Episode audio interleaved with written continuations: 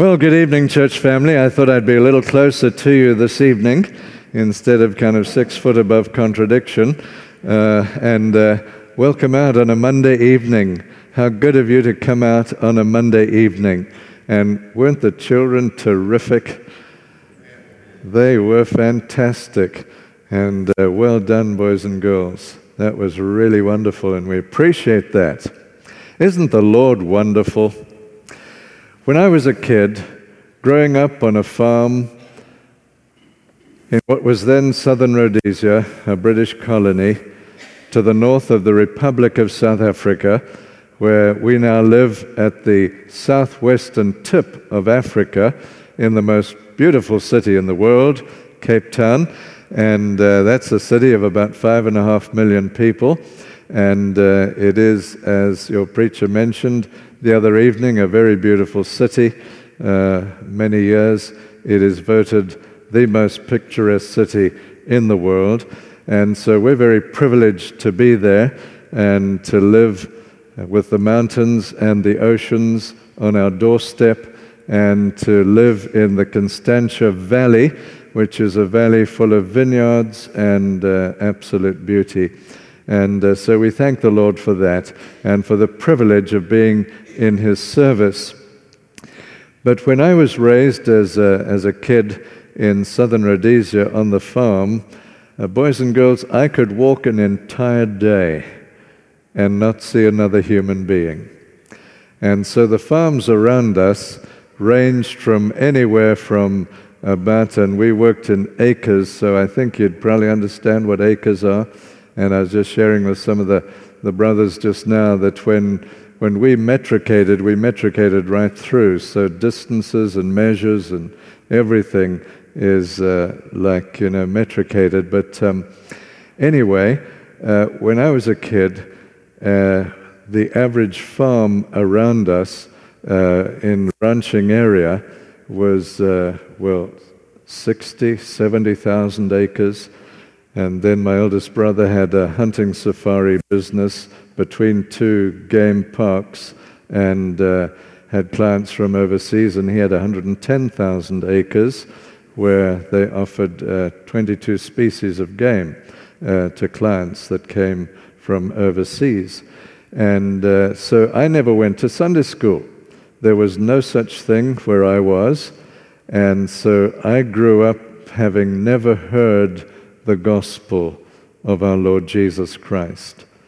But God is so good. And in my second last year at high school, on the border of southern Rhodesia and what was then the Bechuanaland Protectorate of Great Britain, another of their colonies that is now called Botswana, uh, God sent two teachers to our school who were Christians.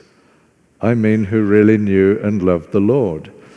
And so they started a Christian Union group on a Sunday afternoon. And when you're a very skinny, hungry boarder like I was, and I had nine years of boys' boarding school in the bush, and uh, I was in my Cambridge certificate year, and that was the year that you graduated, but then you could do two more years after that to do M levels and A levels, and A levels were kind of first year bachelor's degree uh, standard. But God sent two men. One was my chemistry teacher, the other was my English teacher. And they began this Sunday afternoon Christian Union group. And they served cold drinks and cookies. And so I went for the cold drinks and the cookies. But in the process of that, I began to hear for the first time in my life the good news about Jesus. And then in October 1958, Eric Crush and Angus Burns, who led this little Christian Union group at our school, arranged for a busload of us to travel 65 miles to the city of Bulawayo, where in the small city hall in Bulawayo in October 1958, I was privileged to hear Dr. Billy Graham not in person, but on the screen in a film, a film that was entitled Souls in Conflict.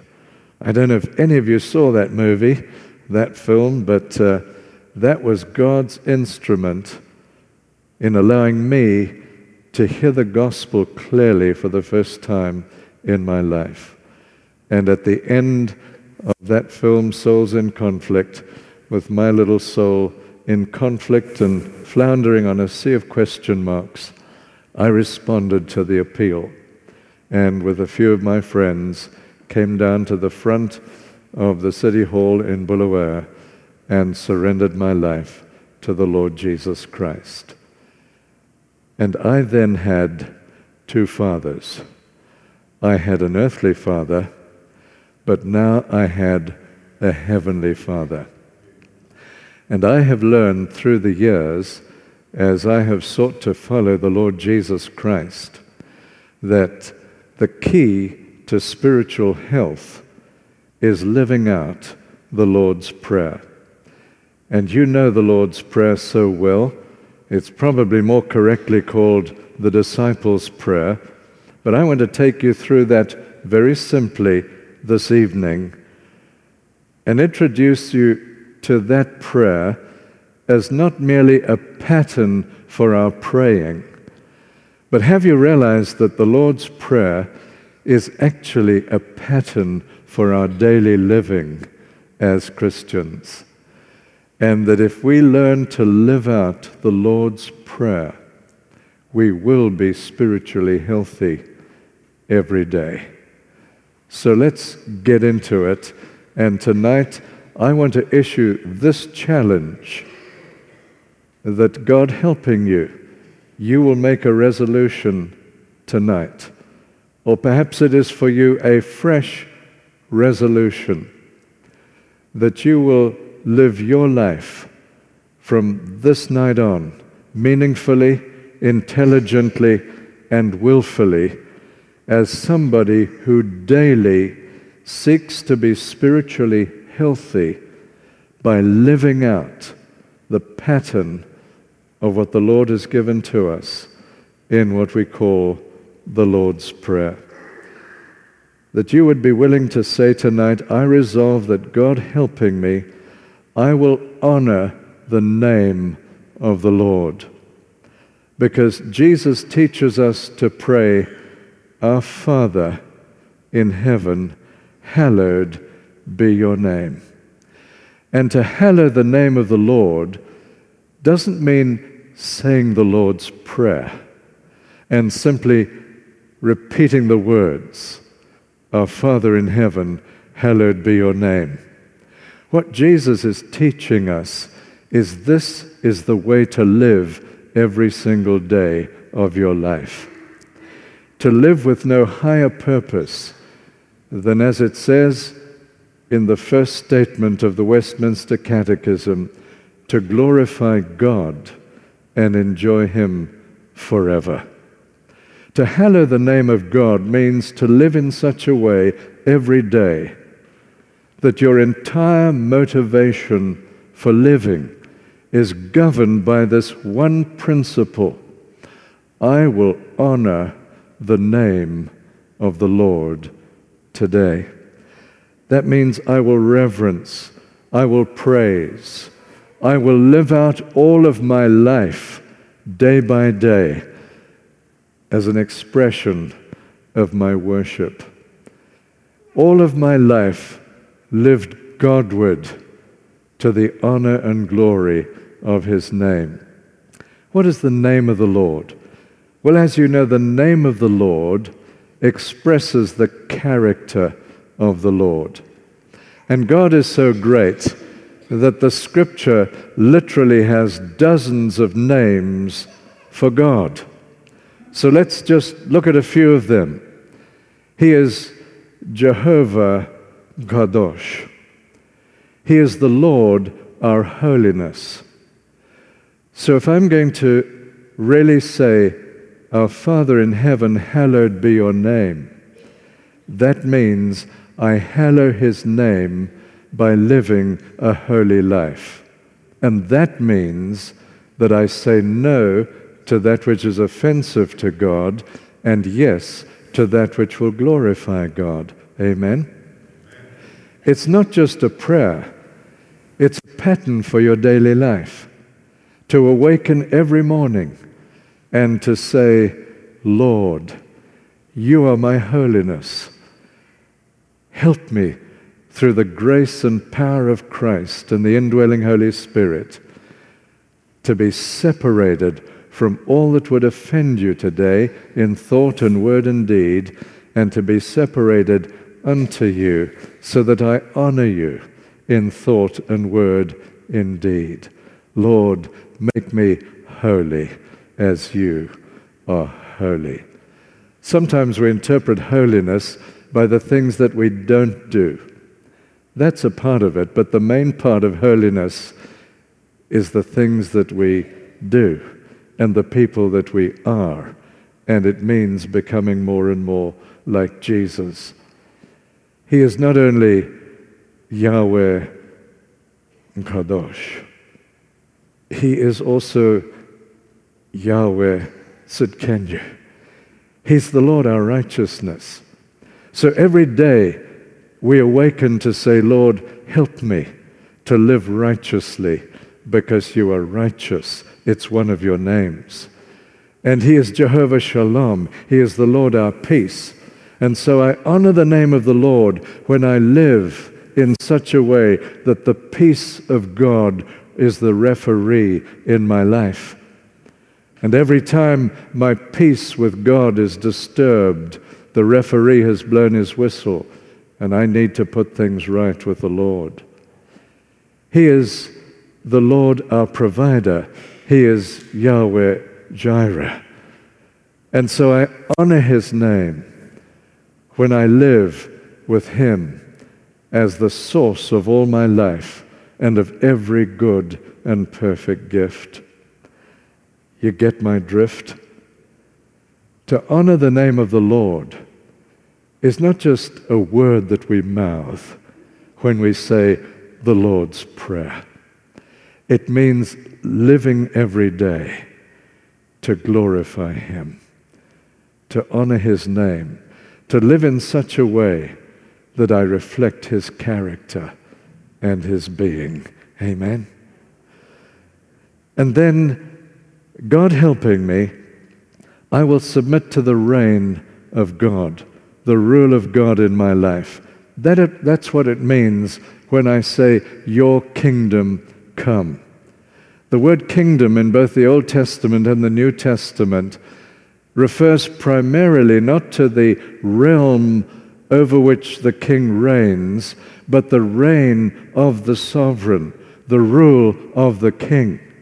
When we read about the word of the Lord came to Ezra in the kingdom of Artaxerxes or whatever, it means during the reign, during the rule of the king.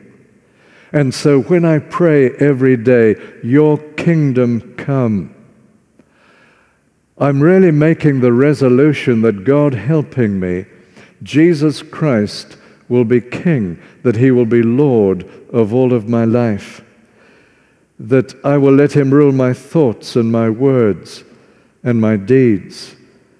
I will live each day to let Him rule over my passions and my desires and my lusts.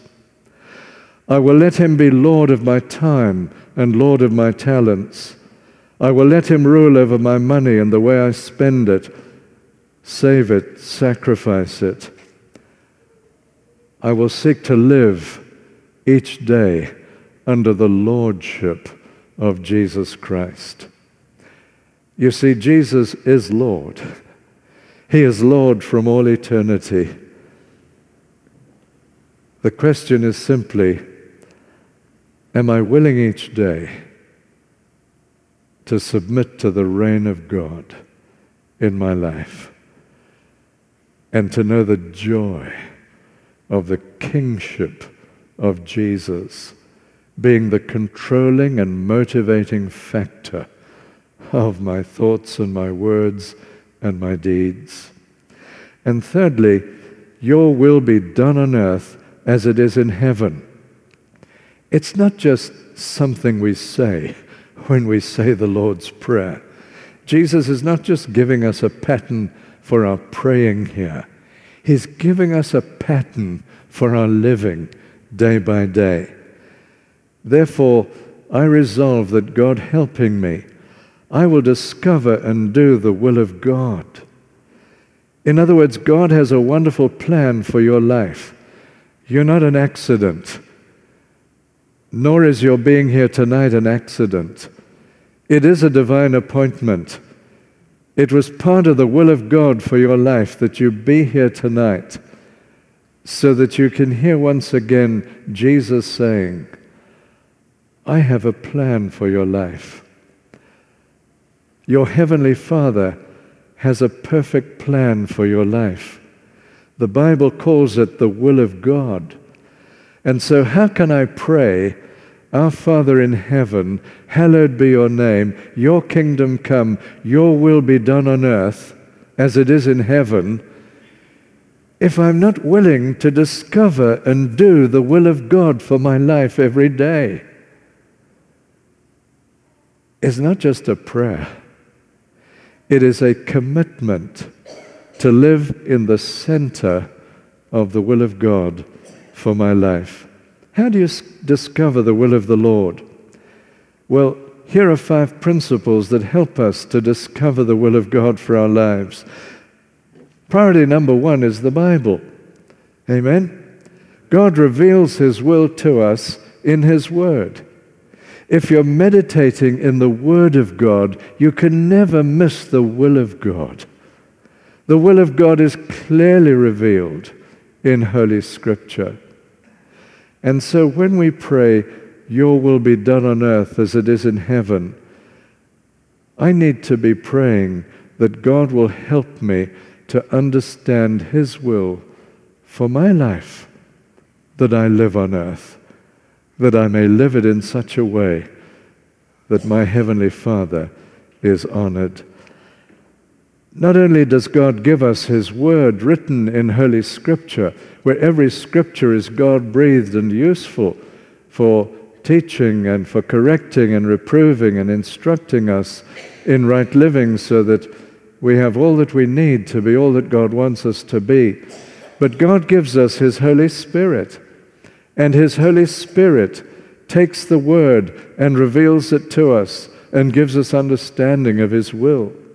Not only that, God gives us a sanctified common sense. God never asks us to do anything foolish or anything silly. And then God gives us each other. And God gives us Sunday school teachers and pastors and people who can assist us as counselors to understand the will of God for our lives. And God works the circumstances of our life very often in such a way that we can understand His will clearly by the way in which He maneuvers and controls our circumstances.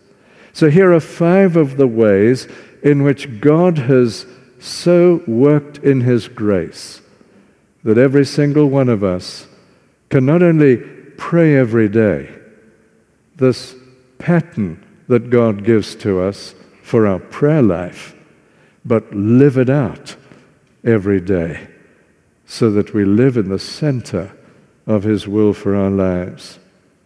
It is His will that we obey what He reveals. And I'm sure you've realized that when God reveals, he expects us to obey. If we don't obey, He stops revealing. But we obey, He reveals. We obey, He reveals. That's how it works as we follow Jesus. The will of God is clearly revealed, and primarily it involves two things for the Christian. It means that we become more and more like Jesus as we follow him. That's what it means to be a disciple, amen? It means to be a pupil, a learner, a student of Jesus Christ. We so learn Christ day by day that we become like him. It is the will of God that you become more and more like Jesus. And so it is the will of God that you refuse anything that would detract from you becoming more and more like Jesus. And then it is clearly the will of God that you be his witness and that you share the good news about Jesus with others. I'll never forget my first efforts at sharing the good news with others. When I had heard the gospel and I left high school, my English teacher said to me, When you go to university in South Africa, I taught at a school in that city, and uh, he said to me, um, If you find that the cathedral is a little dry, then try the little Baptist church in Grahamstown. And uh, the first three months of my university situation, with nobody to help me or teach me, and nothing but a little homily coming from the cathedral pulpit, I was kind of losing my way. One foot very much in the world, and one foot kind of a little bit in the church. And I came to the decision that either there was more to Christianity than I was finding, or I needed to give it up because I was becoming a total hypocrite. And Grahamstown is a university city, and so the cathedral is in the center. It's nicknamed the City of Saints. And that's because during the settlement era, a few centuries ago, those who were out on the battlefront needed a vice in something that they needed to fix on one of the cannons or whatever it was. And so they sent a messenger on horseback back to Grahamstown to get a vice. And the messenger was told, There is no vice in Grahamstown, meaning vice in a different sense. And so it became known as the City of Saints. But anyway, it was anything but when I got there. But I'll never forget the night going down High Street toward the cathedral and saying, This is the last time. Because there's more to Christianity than I'm getting out of it, or otherwise I'm giving it up. And you know, friends, it was like an audible voice what my teacher had told me back in Rhodesia when I left school. Try the little Baptist church. Try the little Baptist church. I didn't even know where it was, but I found my heart beating within my chest, and I left the others wandering down High Street to the cathedral. And I went down the one street and down the other, and, and there it was, the little Baptist church. And I went in, and it was like coming home. And the gospel was proclaimed, and I began to grow. I befriended one of the students. My worldly friends soon gave me up, but um, I gained some new friends who were Christians, and one was a salvationist. And I was really embarrassed as a kind of Episcopalian at that point in time because this guy would don his Salvation Army uniform and then he dragged me along to the Salvation open open air meetings on the street corner and outside the cinemas. And they would give a few test texts out and a few choruses, and then somebody would give the message. And this one time I'm there in the open air circle, and here are students that I'm sharing lectures with walking past, and it's just terribly embarrassing and nobody stepped forward to give the little message. And I said, Who's giving the message today? And they said, You are. And they pushed me forward. And that's literally how I began preaching. I looked back and I said, But I've never done this before, and what do I say? And somebody said, Just tell them God loves them. And so I said, Friends, God loves you. And uh, and I used to listen to Dr. Billy Graham on the Hour of Decision, my little radio, every night. and I picked up some of his phrases and I remembered some of them. And so I preached like Billy Graham for about 10 minutes and then I ran out. and then about a month later, one of the girls at the teachers' training college alongside the university invited me to preach at the outreach meeting at the teachers' training college. I said, I can't do that. She said, Yes, you can. I've heard you in the open air meetings with the Salvation Army. I said, No, that's different.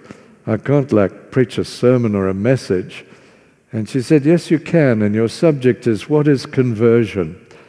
And we'll expect you at such and such a time on Saturday evening and, uh, and be there. So I was sweating like Jimmy Swaggart at the confessional. And, uh, and uh, here I, I remember it like it was yesterday. My mother had given me a little writing pad so that I'd write home. And I had this little blue writing pad and my pen. And I put, What is conversion? And I said, Oh, God, help me. I can't do this. And I wrote out my little message, thinking, Well, there'll only be two or three girls there. It'll be fine. And so, you know, I was 18 years of age. And so I go to the teacher's training college and I nearly die of fright because this auditorium is full of these girls who'd come to train as teachers. And so, with my knees knocking together, I shared my little message on what is conversion. And then I thought, well, Billy Graham gives an appeal at the end, so I better give an appeal. So I said, if any of you tonight want to receive Christ into your life, and you're willing to repent of your sins and to put your trust in Jesus and receive Him by faith as your Savior and your Lord, then you get up from where you are right now and come down to the front. And I nearly died of fright again because about seven girls came down and stood in front of me, some of them weeping. And I led them in a prayer, just a simple prayer of commitment to the Lord. And about 20 years ago, when I hired a children's pastor to work in our church that had grown from about 200 to about 1,200, the lady that I hired as a children's pastor was the second daughter of one of those girls who in 1960 responded to the appeal in the Teachers Training College in Grahamstown, South Africa. And she's still serving the Lord as what I think one of the best children's pastors in South Africa. That's the power of the gospel. It is the will of God that we become like Jesus. It is the will of God that we share the good news about Jesus. Amen. And if God can use me as a skinny little kid who doesn't know what he's doing at 18 years of age, he can use you too. Amen. And he will. You've just got to believe it and trust him. The will of God is the most satisfying thing in the world. And so when you pray day by day, your will be done on earth as it is in heaven. Know that it is the will of God that you become like Jesus and that you share the good news. It's not just a prayer, it's a way of life, a daily way of life. And then, fourthly, tonight, will you say with me, I will trust God to supply my daily needs? Give us today our daily bread. What does that mean? It doesn't just mean that I say those words. It means that I recognize every day my Lord is Jehovah Jireh, the Lord my provider, and that He will provide every need of ours according to His riches in glory by Christ Jesus. It's not just a prayer, it's a way of life. when God called Elaine and me into full time ministry, I had to resign an executive position, and we had to trust the Lord for the next four years. Along with students at the Baptist Seminary in Johannesburg, 1967, we began to discover what it means to pray every day. Give us this day our daily bread. Do you know what it's like when you don't know where the next meal is going to come from? And the rest of the student body are pretty well in the same boat as you are. And you're collecting bottles so that you can get the deposit to buy food for the next meal. I remember when our first son, we had two daughters, and then our son Graham was born. And uh, it was Saturday evening, and I was so excited about Elaine coming home on Monday from the nursing home. But she'd had to have a cesarean section, and uh, so the bill to be paid was 125 rand. And in those days, the South African rand was worth two American dollars.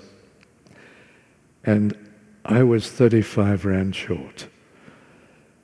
And it was Sunday. And I went to church, and a man came up to me and he said, I couldn't sleep last night until I had written out a check for you. And so he gave me this envelope, and I couldn't wait to get home from church to see what was in it. and, well, you've guessed it. It was a check for 35 Rand. And so I was able to go and fetch my wife and the new baby.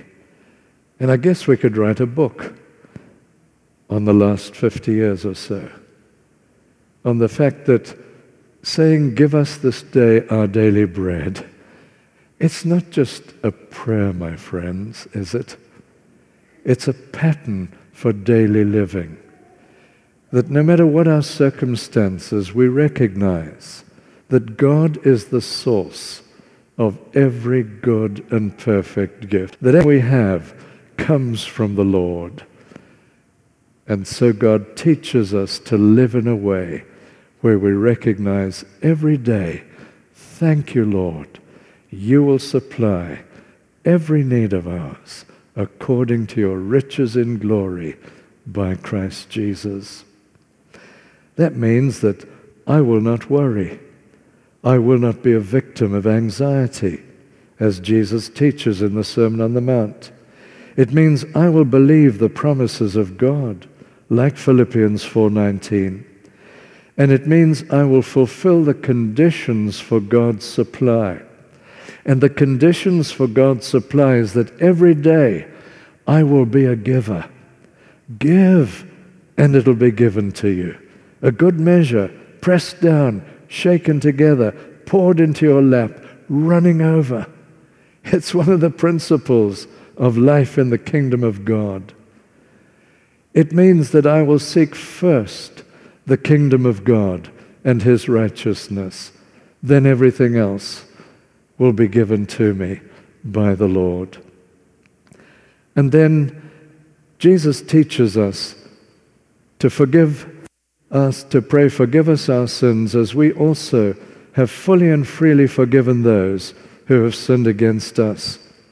So that means tonight, am I willing to live this way every day? God helping me, I resolve that every day I will live in the freedom of forgiveness. That's not always easy, is it? Because we are fallen and we live in a fallen world. And all sorts of bad things happen to good people in this world. And sometimes it's very hard to forgive. Forty years ago, we were in the thick of a bush war, a civil war in southern Rhodesia, which is now Zimbabwe. The first Viscount civilian aircraft that was shot down by terrorists. The pilot was a school friend of mine. The co pilot was engaged to a niece of mine. On board was my dentist. On board was a couple that I had married just a week before. And they'd gone to Lake Kariba on the Zambezi River, the northern border of Zimbabwe, for their honeymoon. And their honeymoon was consummated in heaven because terrorists shot down that civilian aircraft and all on board. John Hood did such a good uh, uh, job of landing that aircraft in rough terrain that everybody actually survived the crash landing. But of course, everything burst into flames, and everyone in the front section of the aircraft was burned to death. But it hit a ditch as it came into land in that rough terrain. And the back portion split somewhat apart from the front section. And 17 people survived. Among them was my dentist.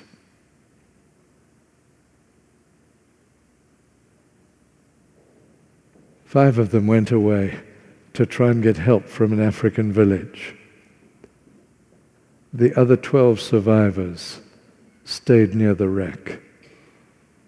And when the five who had gone to try and get water at an African village came back to the wreck, they heard AK 47 fire.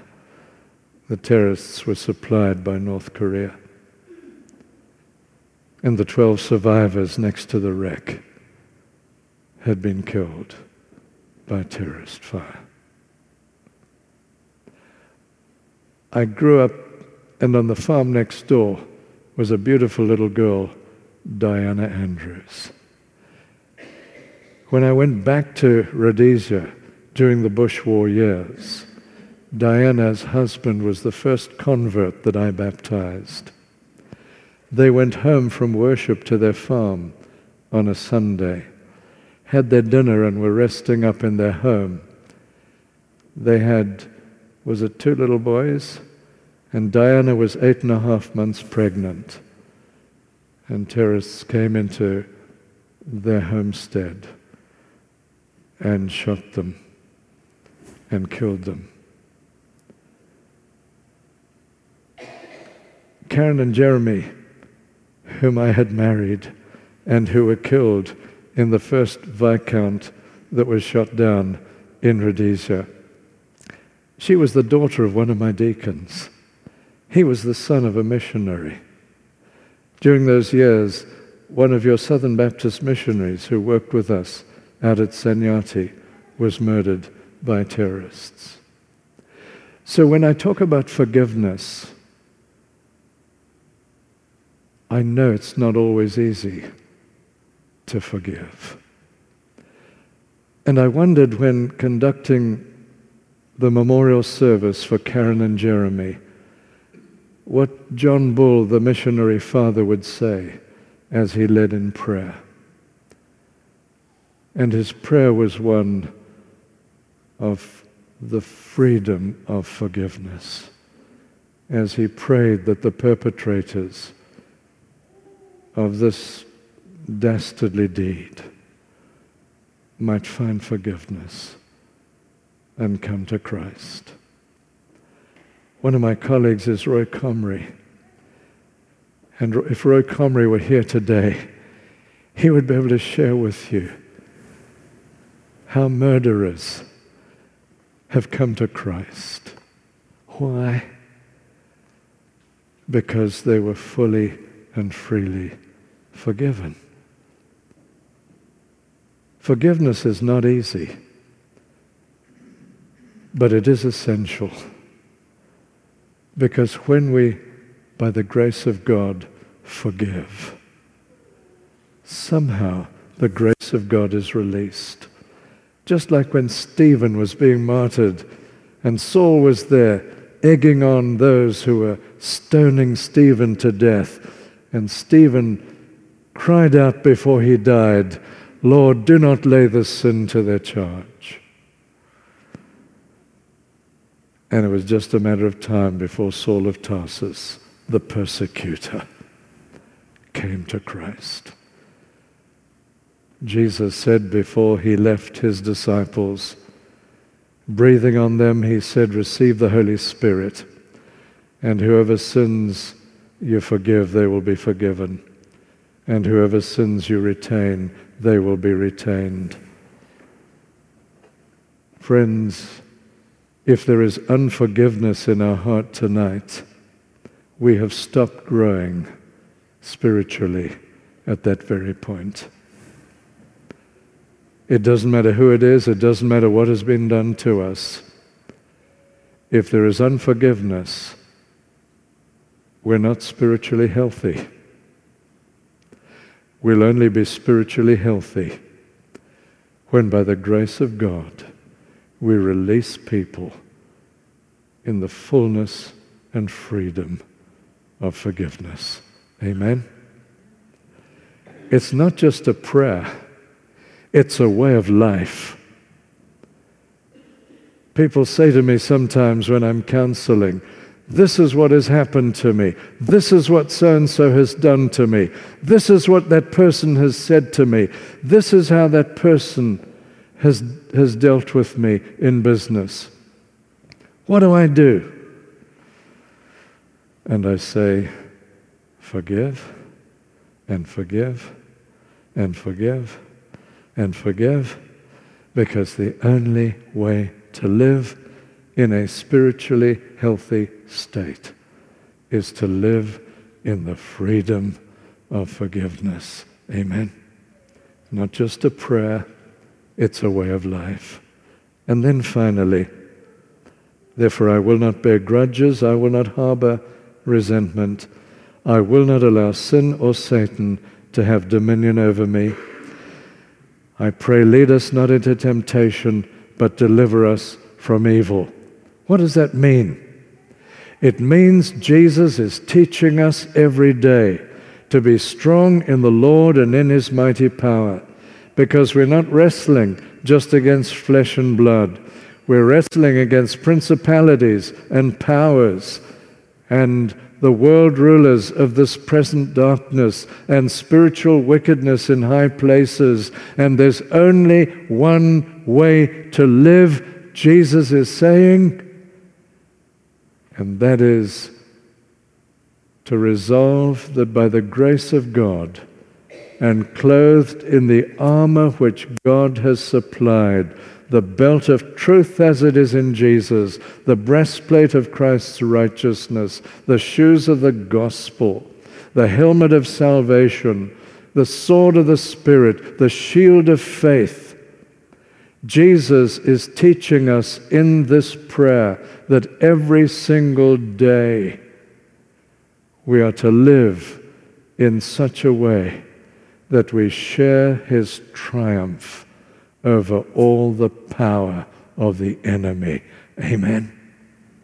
Not just a prayer, Jesus is teaching us how to live, how to be spiritually healthy.